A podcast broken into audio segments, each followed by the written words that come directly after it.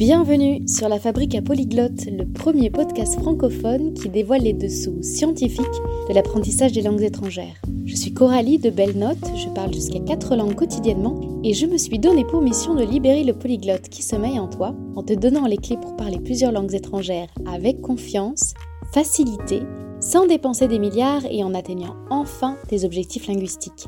Si le sujet te parle, n'hésite pas à t'abonner au podcast pour faire un pas de plus vers une vie multilingue. Quand j'ai vu passer une publication de LinkedIn de Thibaut Brackers de Hugo, que je ne connaissais ni d'Eve ni d'Adam, mais que LinkedIn avait décidé de me montrer, j'ai pensé oh, mais c'est trop intéressant pour laisser passer qu'une nouvelle enquête linguistique commence. Qu'est-ce qu'il y avait sur ce poste La photographie d'une boîte de jeux de société intitulée Communicado et quelque part dans le texte du poste qui annonçait le départ en vacances de l'équipe, cette description. Le Communicado, de points, un parcours ludique et intuitif pour découvrir les langues du monde. Ludique et intuitif. C'était assez pour que j'aille vérifier sur leur site internet le qui, le quoi, le comment, et quand j'ai lu ce paragraphe qui disait Ouvrez les guillemets, le communicado c'est notre mission, nous voulons diffuser jusque dans les écoles, dans les familles un jeu inédit qui porte une vision sans précédent des langues. Fermez les guillemets, c'était trop pour ne pas contacter Thibaut et creuser avec lui la mission de ce jeu. En quoi il était inédit et surtout quelle était la vision sans précédent des langues qu'il porte? Et autant vous le dire, ces mots inédits, sans précédent, ne sont pas de fausses promesses, parce qu'on les connaît, les jolis mots du marketing. Thibaut Braqueurs Hugo a toujours vu les langues comme quelque chose plus à deviner qu'à apprendre, et son approche qui lui vient pour partie de son caractère s'est révélée au cours de ces 15 années qu'il a passé loin de la France, entre coopération internationale, entrepreneuriat au service de l'éducation et voyages fascinants. Et son jeu vient justement nous mettre dans sa perspective et nous aider à développer des savoir-être utiles, je dirais même essentiels à toute communication interculturelle. Et déjà, notre échange du jour nous fait bénéficier de sa vision à lui, du monde, des langues et de ses dynamiques, et je ne doute pas que cela t'aide à enrichir ta compréhension de ce qui se joue quand tu apprends des langues. Sur ce, je te laisse à la découverte de cet entretien. Bonne écoute. Bonjour Thibaut. Avant qu'on entre dans le vif du sujet, qui est communicado, j'aimerais savoir qui tu es comme apprenant euh, de langue. C'est quoi ton rapport aux langues? Alors, quel apprenant de langue je suis? Je dirais que je suis un apprenant assez instinctif qui aime évoluer hors des parcours académiques. Je pense que la charnière dans mon apprentissage et dans mon intérêt pour, euh, pour les langues, ça a été quand je suis arrivé en Chine à 21 ans. Là, en fait, j'ai découvert un monde qui bouillonnait, où les données culturelles, sociales, historiques, géopolitiques fusaient, s'entrecroisaient pour pas rester à l'écart de ce que j'avais euh, autour de moi, de ce que j'avais sous les yeux en fait. Tout naturellement, je me suis mis à apprendre le chinois pour ne pas rester à l'écart et pour euh, prendre part à cette vie en fait. Est-ce que tu as toujours été un apprenant instinctif ou est-ce que tu as eu un moment, je sais pas, comme un déclic qui t'a fait changer de, de, rapport aux langues? Euh, Non, je pense que j'ai toujours eu cette approche où les langues étaient, disons, plus à deviner qu'à apprendre et c'est plus, c'est toujours plus dans une conversation, dans une situation de, de la vie courante que j'ai appris davantage que dans un manuel ou dans un livre. J'imagine qu'on est nombreux dans ces cas-là. C'est vrai que l'arrivée en Chine m'a propulsé dans, dans la nécessité d'un apprentissage rapide, naturel, quotidien, hors des circuits académiques. Et si je résume, tu n'as jamais vu l'apprentissage d'une langue comme un blocage. Quand tu es allé en Chine, tu t'es jamais dit le chinois ou la langue chinoise sera bloquante, elle m'empêchera de communiquer. Ah non, du tout, du tout. Et aujourd'hui, tu parles combien de langues? Disons quatre. Aïe aïe aïe, le détail de ces quatre langues a été coupé au montage parce que l'épisode doit tenir ses promesses de faire au maximum 30/40 minutes de durée maximale. Alors, je te les redonne ici et maintenant. Il s'agit de l'anglais, appris principalement avec des chansons, l'allemand, le français, donc comme langue maternelle, et le chinois. J'ai des connaissances relativement basiques dans davantage de langues, en effet. Est-ce que tu as déjà eu une, révélation sur l'apprentissage des langues ou tout, tout a toujours été plus ou moins naturel pour toi? Naturel, oui, d'une certaine manière. Donc je reviens sur, sur l'exemple du chinois, mais quand je suis arrivé à Shanghai, donc j'avais des périodes de grande stimulation, de grande excitation, disons, pendant lesquelles je me couchais tous les soirs en me disant aujourd'hui j'ai appris 5, 10, 15, 20 mots ou expressions. Et à ces périodes de grande excitation pouvait suivre une lassitude, en fait, complète, disons peut-être une fatigue face à toutes ces arrivées, que ce soit orales ou écrites, qui faisaient que je pouvais très bien pendant un mois, deux mois, ne plus même essayer de baragouiner trois mots de chinois. Alors c'est probablement très mauvais d'un point de vue pédagogique, donc la révélation en fait, ça a été que l'apprentissage se fait tout naturellement. Je crois que ça a été aussi une de mes plus grandes révélations. Ça rejoint peut-être, tu sais, le mythe de on apprend que par l'immersion. Non, oui et non, parce que tu peux être immergé dans un pays et ne pas avoir émotionnellement envie de te connecter, de pas être à part, euh, comme euh, Thibaut euh, l'a été en Chine. Quand on a cette motivation de prendre part à l'environnement qui est le nôtre et qu'on peut recréer à la maison, tu sais, en mettant des audios de la langue que l'on souhaite apprendre, ou des contenus, ou d'entrer en interaction avec des gens qui parlent cette langue-là, eh bien, on apprend sans apprendre, parce que on remet la langue à sa juste place, c'est-à-dire que la maîtrise de la langue n'est pas un objectif en soi, mais on est obligé d'en maîtriser un petit bout pour communiquer, pour euh, commander dans un restaurant, pour euh, donner une information, pour obtenir une information, etc. etc. Euh, c'est beaucoup plus important d'avoir une, approche émotionnelle de la langue qu'une approche mathématique et scientifique, purement scientifique. Et qu'est-ce qui t'a amené à vouloir évoluer professionnellement dans le monde des langues? Parce que entre aimer, être instinctif et dédier sa vie pro, il y a un pas. Oui, déjà au lycée, je m'intéressais aux relations internationales. Donc j'ai commencé mes études dans ce domaine-là. Donc j'ai eu l'opportunité de faire un stage à l'étranger et je suis revenu à l'étranger. J'ai commencé à y enseigner, disons de fil en aiguille. J'ai créé une première structure qui était centrée sur les langues, puis une deuxième, puis une troisième. L'idée c'est de réussir à assurer la transmission d'une partie de ces connaissances. Alors pas tant linguistique dans une langue en particulier, dans une langue précise, mais de l'apport des langues en général et de la conscience qu'on devrait avoir, à mon sens, de la richesse humaine dans ce domaine linguistique. Et c'est ça que je trouve fascinant et c'est pour ça que j'ai eu envie de, t'avoir avec nous, parce que tu as créé un jeu qui a pour mission de transmettre euh, cette vision-là de, ce rapport aux langues. Si on pouvait faire un, un petit arrêt sur le nom de ce jeu, quand je lis communicado, j'entends communication et cadeau. C'était ça l'idée? Alors c'est euh, l'un et l'autre. Et en plus, communicado en espéranto, ça veut dire communication. C'est l'action de communiquer. Et j'apprends ça. Ok. Tu vois, je connaissais pas communicado en espéranto. J'ai deux questions pour toi par rapport euh, au jeu. La première, c'est qu'est-ce que tu souhaites transmettre vraiment, si tu devais le résumer en, en quelques mots, en une phrase? Oui. Qu'est-ce que tu veux qu'à la fin, une fois que quelqu'un a fini de jouer une partie, tu veux qu'il ressorte avec quoi? Et la deuxième, c'est pourquoi le jeu. À quel moment tu t'es dit le jeu et le jeu physique, ça va être le bon moyen de transmettre ce que je veux transmettre? Alors la première partie, qu'il soit conscient de la richesse linguistique et culturelle du monde. Bien sûr, on essaye aussi en parallèle de sensibiliser à la préservation de langues menacées, mais la priorité, c'est ça. Et alors, du coup, pourquoi la forme du jeu? Parce que dans le cadre d'une de mes activités euh, à l'époque, je donnais des cours de langue. L'un des meilleurs vecteurs pour intéresser des jeunes, ça restait le jeu, ça restait la devinette, ça restait le dessin, ça restait les associations d'idées. Et donc, j'ai commencé à créer des petits jeux de cartes pour les aider, qui en anglais, qui en mandarin, et dont je me suis aperçu qu'ils ne connaissaient pas vraiment non plus les autres langues et les autres cultures. Euh, j'avais l'impression que c'était euh, très cantonné, et alors qu'on parle de mondialisation, d'internationalisation des échanges, j'ai envie de montrer euh, aux jeunes joueurs que la diversité c'est une richesse, que se rapprocher de l'autre ça peut être un jeu, c'est pas forcément un processus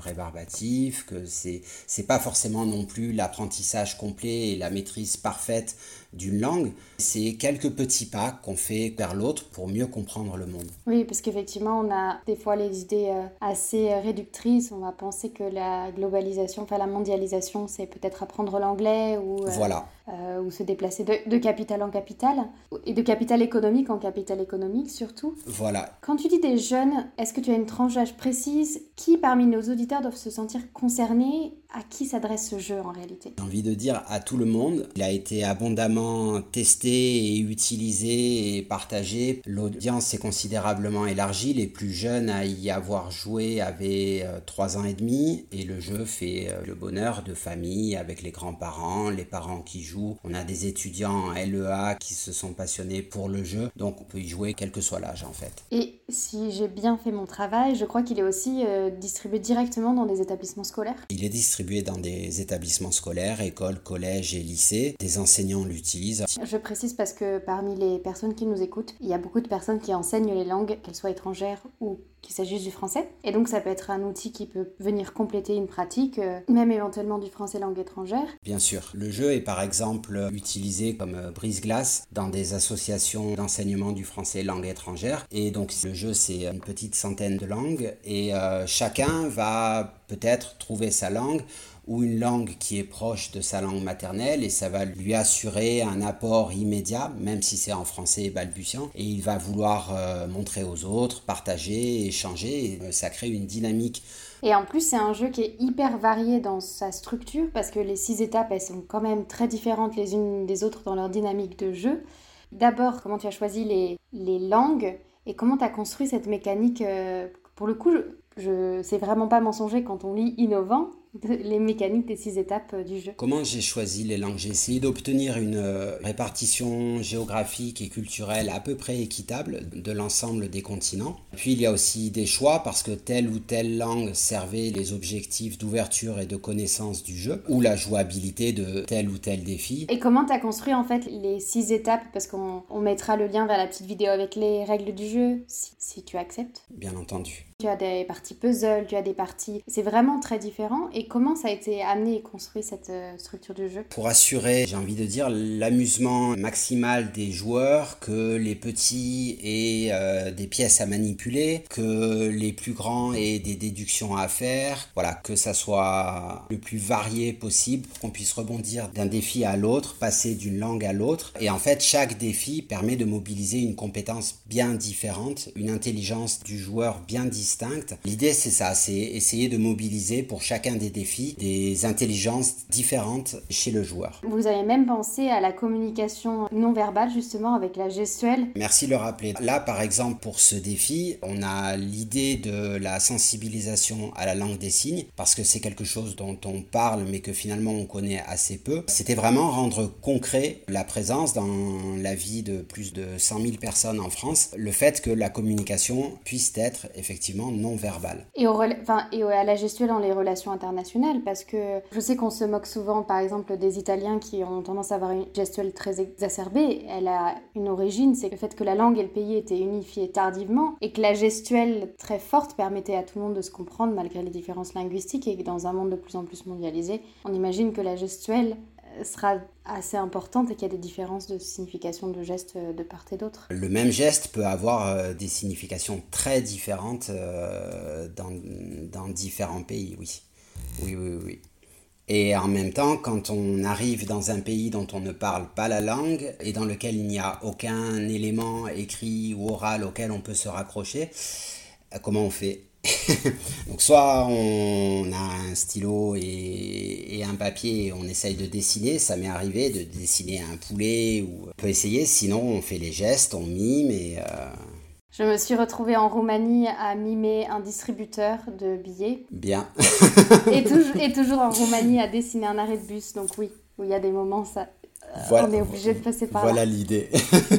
Quelle est ton ambition euh, pour euh, ce jeu et qu'est-ce que tu lui souhaites à l'avenir? La première ambition, ce serait de réussir à les diffuser dans tous les établissements scolaires. Un établissement scolaire, école, collège ou lycée un jeu. Sinon, comme l'idée a toujours été de rendre euh, le plus accessible possible cet éventail de, connaissances, euh, ce serait d'élargir la diffusion vers le grand public. L'idée, c'est vraiment voilà, rendre ces connaissances le plus accessible possible. Quelque chose que je me sens de préciser, parce que je viens du monde de la formation aussi, de la communication et de la formation, là où elles s'entrecroisent, mais donc je suis sensible à la notion de compétence. Thibaut utilise seulement le mot connaissance, et à chaque fois qu'il parle de ses connaissances, en réalité c'est des compétences, voire des expériences qu'il essaie de véhiculer si je ne déforme pas son propos. Donc les différentes compétences interculturelles qui existent et qui seront utile à tout être humain dans le monde de demain, mais déjà dans le monde d'aujourd'hui qui est de plus en plus animé par des dynamiques interculturelles. C'est ça qu'il souhaite transmettre. Voilà, je me permets cette petite précision parce que la créatrice e-learning et l'ingénieur pédagogique à l'intérieur de moi se sent de le faire. Et toutes ces connaissances, ce sont des connaissances qui viennent de ton expérience en Chine, c'est ça? Pas que en Chine, c'est beaucoup de recherches. Certaines des langues qui apparaissent dans le communicado, je les parle pas, je les lis pas, mais il y a eu une grosse, grosse phase de, de recherche. Oui. Quand je suis arrivé en Chine, j'en avais une connaissance très théorique, disons, mais absolument pas pratique. Alors, connaissance théorique, on est abondamment nourri de stéréotypes, de clichés, dont la plupart sont négatifs pour certains pays, dont la Et donc il a fallu apprendre, constater sur place que oui, c'était très différent. Peut-être que d'une certaine manière, le communicado, oui, c'est un petit peu le jeu dont je pense qu'il aurait été pertinent de l'avoir eu dans les mains à 20 ans à l'époque où je suis parti à l'étranger. Donc, si je résume bien le communicado, il va venir titiller toutes les toutes les intelligences et toutes les notions qu'on doit avoir comme ça en alerte avant d'aller dans, dans, un pays étranger ou d'être confronté simplement à une personne d'une culture étrangère et de savoir que sa gestuelle,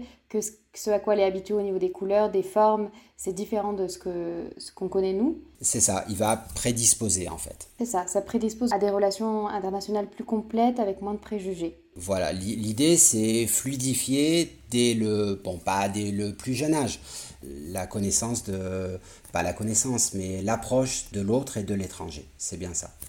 Aucunement, c'est un outil pour apprendre une langue. Je voudrais profiter du fait que tu sois un apprenant instinctif pour euh, prendre un peu le temps de décortiquer avec toi ce qui fait qu'on est un bon apprenant autodidacte. Pourquoi? Parce que euh, soit on l'est, soit on ne l'est pas et quand on ne l'est pas, on ne sait pas comment faire pour le devenir. Qu'est-ce que tu dirais ou quel conseil tu donnerais à quelqu'un qui euh, soit arrive dans, un pays sans la langue, soit est un peu cantonné à ce qu'il apprend à l'école et a besoin justement de développer la connaissance d'une langue de manière un peu plus autodidacte Question intéressante, je suis pas certain d'avoir la réponse. Je dirais que la première étape, c'est l'écoute. C'est beaucoup d'écoute et beaucoup de curiosité. Ça paraît bateau, mais difficile de faire ça. Après, je dirais qu'il y a une deuxième phase, ce serait d'essayer de ne pas avoir peur. Des quiproquos, on en crée, on fait rigoler, beaucoup fait rire. en plusieurs langues, ça fait partie du jeu. Il faut voir les langues comme un jeu. Il n'est pas question de, de l'emporter, de gagner, il est question d'échanger, il est question de réussir à interagir avec les autres. Que ça soit, ça peut être de manière très simple, très basique au début, et petit à petit, euh, mot après mot, la base s'étoffe et on s'aperçoit, on s'aperçoit pas en fait véritablement qu'on le devient, mais on devient inévitablement plus apte à interagir au quotidien. Ça peut prendre quelques mois au fil des mois, ça peut prendre, ça peut prendre plus longtemps, ça peut prendre moins longtemps, je ne sais pas. Je me rappelle que ça m'a pris peut-être, euh, je dirais, entre 6 et 10 mois pour être autonome en chinois. Est-ce que c'est peu? Est-ce que c'est est -ce c'est beaucoup? Ça semble peu. Si ça on parle semble du, peu Du mandarin, oui. qui est une des, des, langues les plus complexes, oui, ça semble, ça semble un apprentissage bien rapide, ça. Pour, pour être autonome, après, pour être euh, professionnellement autonome, ça a demandé plus de temps. Alors, par exemple, tu dis que le chinois est une langue complexe. Par exemple, je sais que on dit en France que le chinois est une langue tonale et que les quatre tons font la, une partie, en tout cas, des difficultés de cette langue. Alors, j'ai eu beaucoup de mal au début avec les quatre tons. Donc, à un moment dans mon apprentissage, je me suis dit, bon, les quatre tons m'embêtent plus qu'autre chose. En fait, je vais les supprimer je vais parler vite. Du coup, en fait, je vais noyer mon ignorance des tons exacts, de la musicalité exacte du chinois, sous le flot des paroles et mes interlocuteurs comprendront parce que le contexte, en fait, leur permettra de, comprendre quasiment à coup sûr le sens de ma phrase. Donc pendant un moment, je, me suis dit, arrêtons de s'embarrasser avec les tons que jusque-là, je n'arrive pas à prononcer correctement, donc je n'arrive pas à saisir la musicalité Passons outre ça et passons directement à l'étape conversation. pas de un caractère, pas de un mot isolé, mais lançons-nous. Tant pis pour les tons, il y aura des erreurs, il y aura quantité d'erreurs, on va bien se moquer, etc. Mais peu importe. Au fond, l'intérêt d'une langue, c'est la communication. Et même si quand je parle telle langue, elle n'est pas académique, dans la mesure où j'arrive à me faire comprendre, où le message passe, et dans la mesure où je comprends les questions qu'on me pose dans un premier temps et on, arrive à, y répondre, à rebondir dessus, on peut considérer que la mission est accomplie et si perfectionnement il y a, elle viendra par la suite. Certains amis euh, se sont fait un plaisir une fois que j'avais certaines bases de m'aider à perfectionner et voilà donc le, vocabulaire euh, s'est amélioré, la prononciation s'est fondue dans celle de la masse et, voilà. Mais pour ça il a fallu passer par ce moment où j'ai dit bon au diable les tons. Mais oui, parce que quand on a une mission de, de communiquer, on est créatif. C'est exactement ça. Après, mes premiers, mes premiers jours, mes premières semaines, ne serait-ce que commander au restaurant, c'était un défi. Et donc au début, j'ai essayé de m'incruster dans chaque cuisine, dans chaque arrière-cuisine, pour pointer du doigt. Mais bon, ça donnait pas un régime alimentaire très équilibré, puisque je mangeais toujours pareil. Et donc, euh, il, a bien fallu s'y mettre. C'était... Euh, c'était euh, guidé par, euh, par la nécessité. Et justement, tu parlais d'apprendre une langue hors contexte, parce qu'on peut s'imaginer que euh, quelqu'un qui est dans un pays et qui doit apprendre la langue du pays l'apprend vite.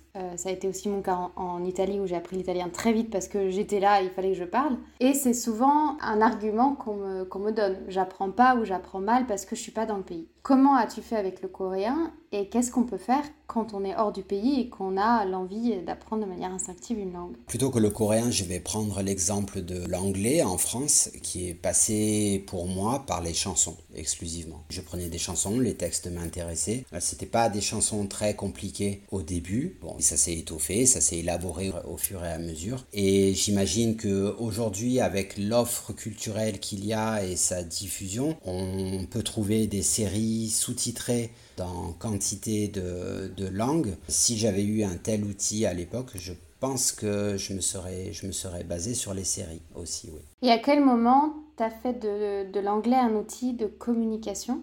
Et est-ce que tu as eu des difficultés? Alors j'avais de solides bases par exemple en grammaire anglaise, en compréhension écrite, mais alors c'est vrai que mes premiers pas à l'oral ont été très très hésitants. Mais comme pour d'autres langues, il a bien fallu s'y mettre. Donc euh, je disais des bêtises, je rougissais, je connaissais pas les codes, j'avais peur qu'on ne me comprenne pas, j'avais peur de pas comprendre. Et au fur et à mesure, surtout dans le cadre de, de conversations informelles, parce que dans un cadre professionnel, c'est plus délicat d'être parachuté comme ça euh, dans une langue qu'on, en tout cas, qu'on a l'impression de mal maîtriser. Mais il faut aussi partir du principe qu'un interlocuteur qui va pointer votre méconnaissance de, de sa langue ne, mérite peut-être pas qu'on s'y attarde ou qu'on rougisse ou qu'on bégaye. Ou... On m'a imposé de faire un discours en anglais. Par exemple, je l'avais appris par cœur, mot à mot, euh, j'avais répété devant mon miroir, donc ça devait prendre tant de minutes, ça prenait tant de minutes à la seconde près. Et, en fait, ça a été un déclic dans le sens où une fois que j'ai fini, je me suis dit, mais en fait, j'avais encore plein d'autres choses à dire et j'ai vu que telle personne voulait interagir à tel moment. Et j'ai pas voulu m'éloigner de, de mon cadre, de la structure de mon discours. Et en fait, ça aurait été bien mieux sans le papier. Et voilà, ça a été un déclic dans le sens où les fois d'après, je me suis dit, bon, si grammaticalement c'est incorrect, eh bien tant pis, en fait c'est la communication qui doit primer. Et dans ce cadre, euh, peut-être que des fautes viendront avec, euh, il y aura sans doute des erreurs. Et... C'est la Coralie du montage qui vient encore mettre son grain de sel, mais j'aimerais que tu prennes le temps d'absorber ce qui vient d'être dit parce que apprendre de manière instinctive, c'est ce que fait l'enfant. Et bien sûr, il y a des petites modifications du cerveau, mais c'est paramétrique en comparaison à notre changement d'approche, notre changement de perspective sur le monde, et c'est ça qui nous bloque. Dans la vie, c'est pas seulement dans les langues, c'est dans son rapport à son corps quand on mange, et que bah, aujourd'hui j'ai l'impression que les personnes ont tellement de mal à retrouver juste le sentiment de satiété qui a besoin parfois d'être accompagné de coach pour euh, retrouver l'alimentation intuitive, même la maternité, l'allaitement intuitif, il y a maintenant l'impression que pour prendre un enfant dans tes bras, il faut bac plus 10. Tout ça montre qu'il y a une certaine surcomplication, surintellectualisation des choses, qui fait qu'on n'y va pas pour des choses d'une simplicité extrême, qui est la chose pour laquelle l'homme est fait, communiquer.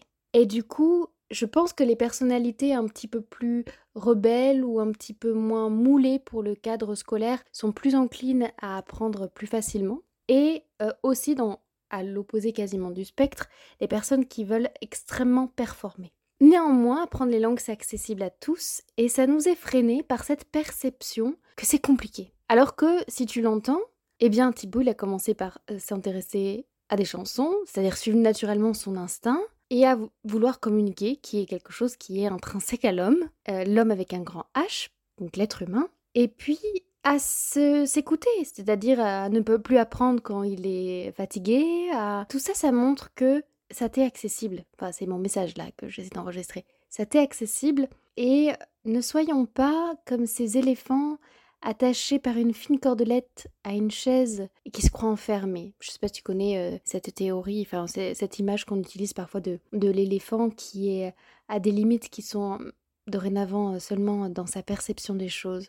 Ne soyons pas un, éléphant accroché à une cordelette et cette cordelette c'est ce message qui nous fait croire que soit le, le, temps est passé pour nous d'apprendre des langues, soit c'est trop compliqué, c'est trop de temps, c'est trop difficile. Euh, non, suis cet instinct et en même temps, le siècle dans lequel on vit, nous sommes très très éloignés de cet instinct-là.